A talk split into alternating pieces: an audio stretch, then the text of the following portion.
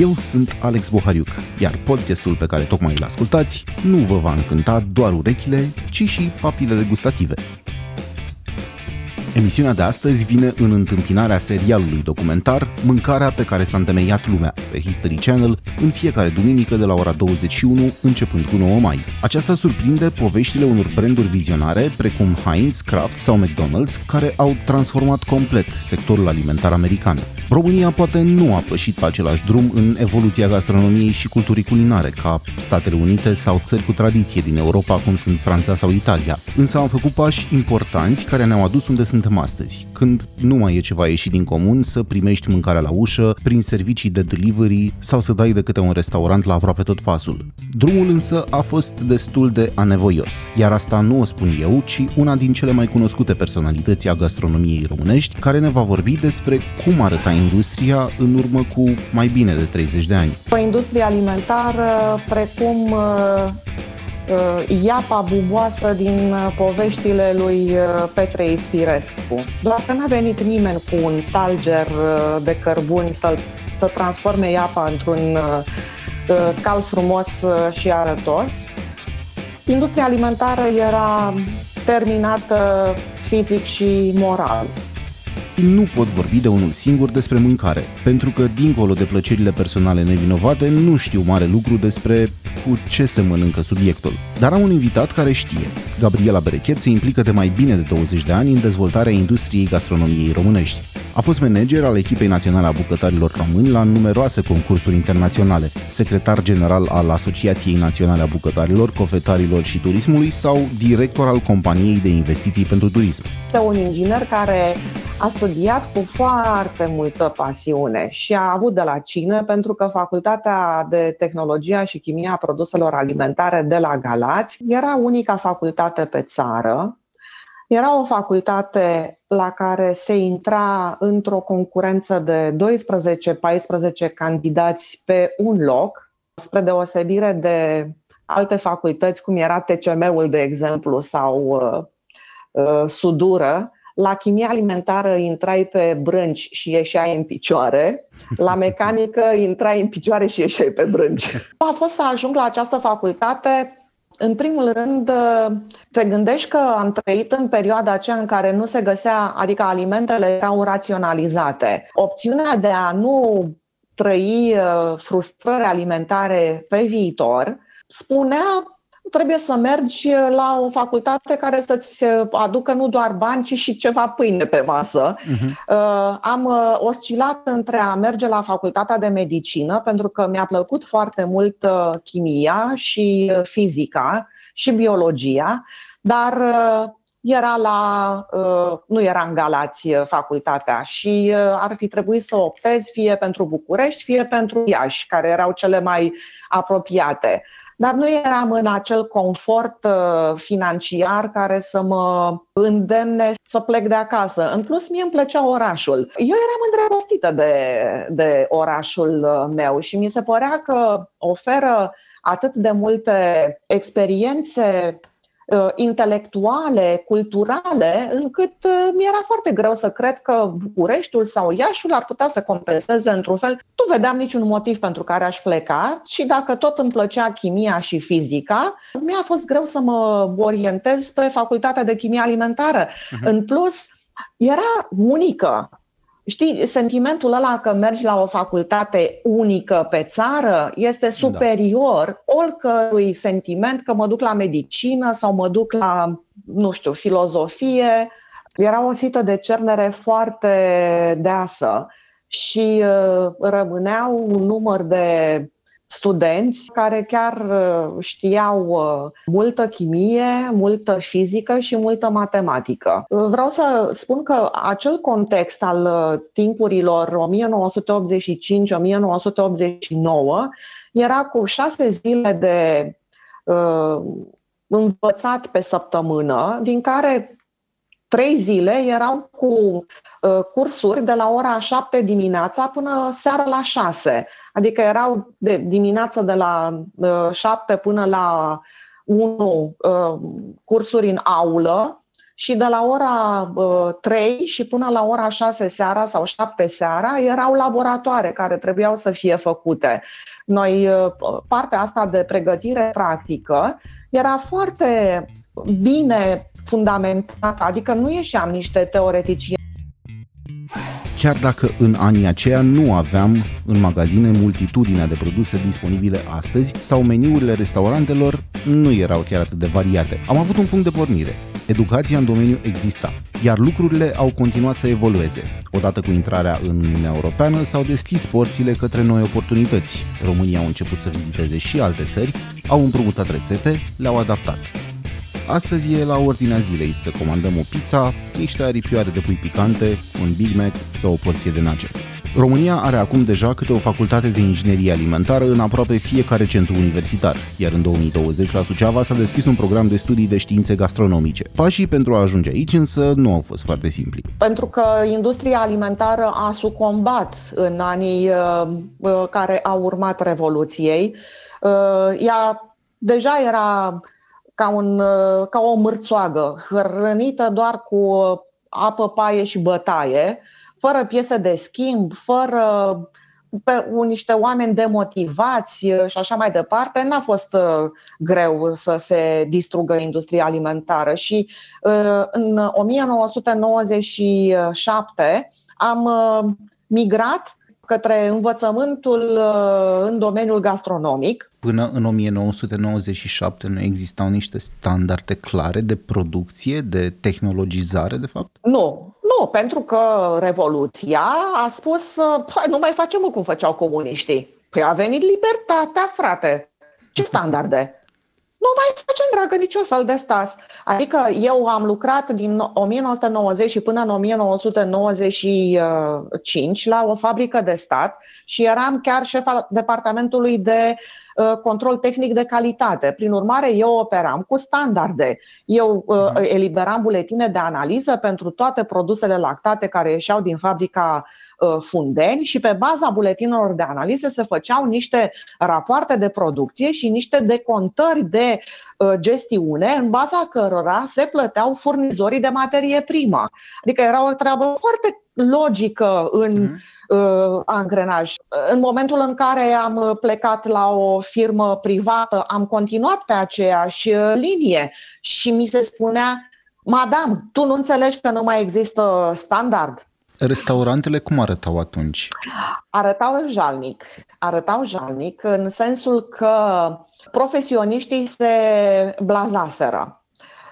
Nu mai exista un soi de respect față de client, era hai să-l facem și pe ăsta. Mi s-a povestit de către oameni care lucrau în domeniu, șef de restaurante, bucătari, șefi, că era o masă și se comanda, să spunem, uh, o navetă de vin. O navetă avea șase sticle, era o navetă de uh, lemn. Și uh, se aducea naveta de lemn, dar uh, erau doar trei sticle pline, trei sticle erau goale, cu tot cu uh, capace, da? puse bine, închise.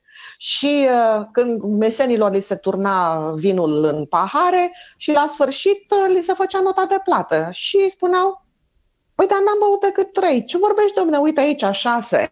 Adică era... era Vestul uh, sălbatic acolo, da. Ai, deci a fost ceva de vestul sălbatic. Ce mă surprinde uh, și nu mi-am dat seama până acum e că, într-adevăr, sectorul ăsta s-a dezvoltat abia de acum 20 de ani, dacă e să o luăm așa. Exact. Exact. Adică nu e, nu știu, nu știu cum arată lucrurile în alte țări din punctul ăsta de vedere, dar e o industrie poate e mult spus, dar e o industrie relativ proaspătă. Da, așa cum este ea astăzi, este rodul, să spunem, investiției din ultimii 20 de ani. Cu certitudine, vreau să-ți spun că abia acum 10 ani, metoda de gătit sous vide a devenit un pic cunoscută în mhm. rândul bucătarilor din România. Această metodă de gătit sous vide era folosită în Franța din 1976. Înțelegi? Da? Elemente de gastronomie moleculară au pătruns în uh, rândul bucătarilor din România odată cu venirea unor bucătari expați și asta se întâmpla prin 2010, 2009-2010,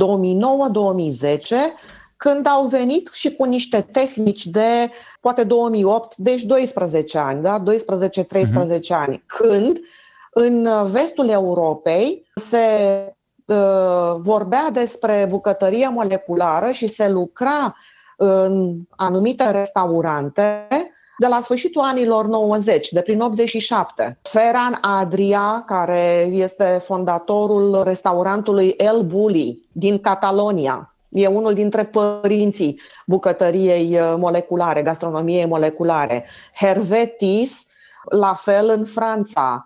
Heston Blumenthal din uh, Marea Britanie. Deci ăștia mai bătriorii, ei uh-huh. deja lucrau în anii 90 cu uh, tehnici de gastronomie moleculară, cu sferificare, cu sferificare inversă, cu lactat uh, de calciu, uh, cu pelicule, cu folii flexibile, folii calde, lucruri pe care lumea bucătarilor din România le-a deprins în ultimii 10-11 ani. Uh-huh. Și asta și datorită, trebuie să recunoaștem că aderarea la Uniunea Europeană a deschis foarte multe oportunități bucătarilor din România. Faptul că puteai să mergi la concursuri în străinătate fără să mai ai nevoie de viză. Ce spui de lucrul ăsta? Faptul că aveai acces la mai rapid la niște informații, a venit și internetul.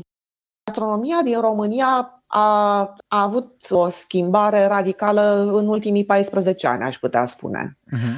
Iar în ultimii 5 ani, S-a produs ceea ce se cheamă uh, o revoluție către noua bucătărie românească. Este firesc ca fiecare bucătar să-și dorească să lucreze cel puțin o dată în viața lui și cu ingrediente cu care n-a lucrat niciodată. În speță un homar, un ton, somon, uh-huh. creveți, jumbo, langustine, crab, trufe, dar uh, Noua mișcare numită Noua Bucătărie Românească a venit și cu un concept de ne uităm prea mult către vest, către orizont, către pădure și riscăm să nu vedem copacii.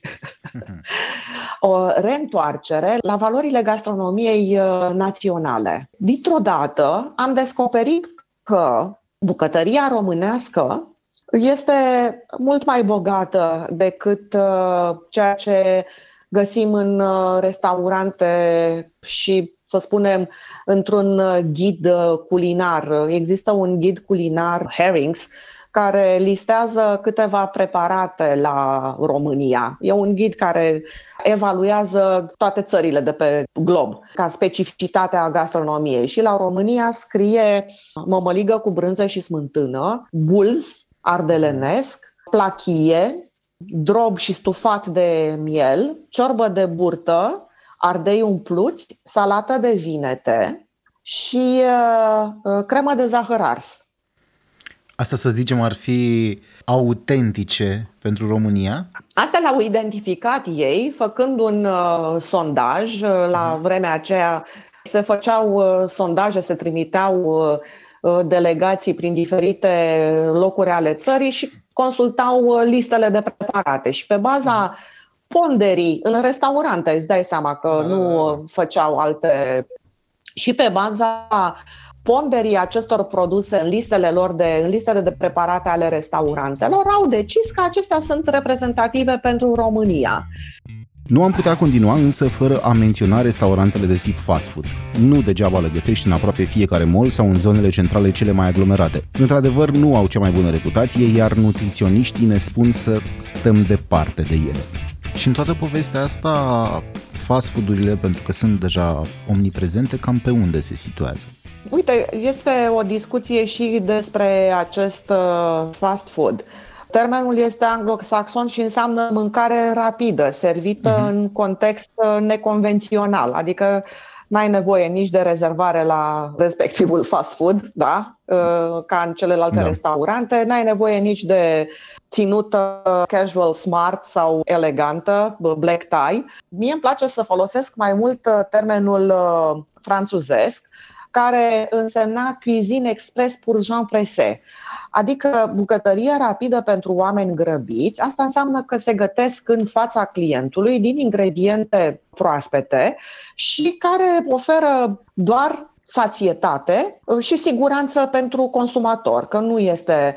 Uh, s-a pus o etichetă destul de hazardantă pe fast food-uri că ar fi uh, nesănătoase, Uh-huh. Nu sunt sănătoase atunci când le consumi zilnic și de trei ori pe zi. Dar dacă uh, ai o frecvență a consumului, decât să nu mănânci nimic când îți este foame, dar îți iese în drum un, un fast food în care poți să iei o shawarma, să zicem, zic da. o shawarma, da? poți să-ți iei o pizza, că și pizza este fast food, o felie de pizza sau poți să-ți iei un hamburger, că nu durează mult să-ți frigă chifteaua da, aia da da? Uh, între a nu mânca nimic sau a bea cola sau a mai fuma o țigară și a mânca ceva care, ok, nu vine chiar cu cele mai uh, grozave principii nutritive, vine mai degrabă cu calorii, dar caloriile alea au și niște proteine, sunt furnizate și de niște proteine, de niște lipide, de niște uh, mhm. glucide și acum am și opțiunea să aleg pâine chiflă brună sau chifla albă. Este, da, este da. sau nu este? Da. Am și opțiunea. Uh, uh, vreau Bine, cu maioneză sunt, uh, sau vreau fără maioneză. Acum sunt, nu știu, poți să-ți iei și chiflă neagră și chiflă din exact. orez și... Exact, adică vezi ce înseamnă adaptarea fast food-ului a fost la nevoile nutriționale ale consumatorului modern, uh-huh. a fost uh, incredibil de rapidă, mai rapidă decât la restaurant. Pentru că aceste fast food-uri trăiesc din volumul de vânzare și nu neapărat din, deci din cantitatea de produse vândute și nu neapărat din uh-huh. prețul per bon. Așadar, e loc de mai bine, însă cultura gastronomică a prins deja aripi în România. Avem maestri în artă culinară care participă anual la concursuri și din ce în ce mai multe emisiuni pe această temă.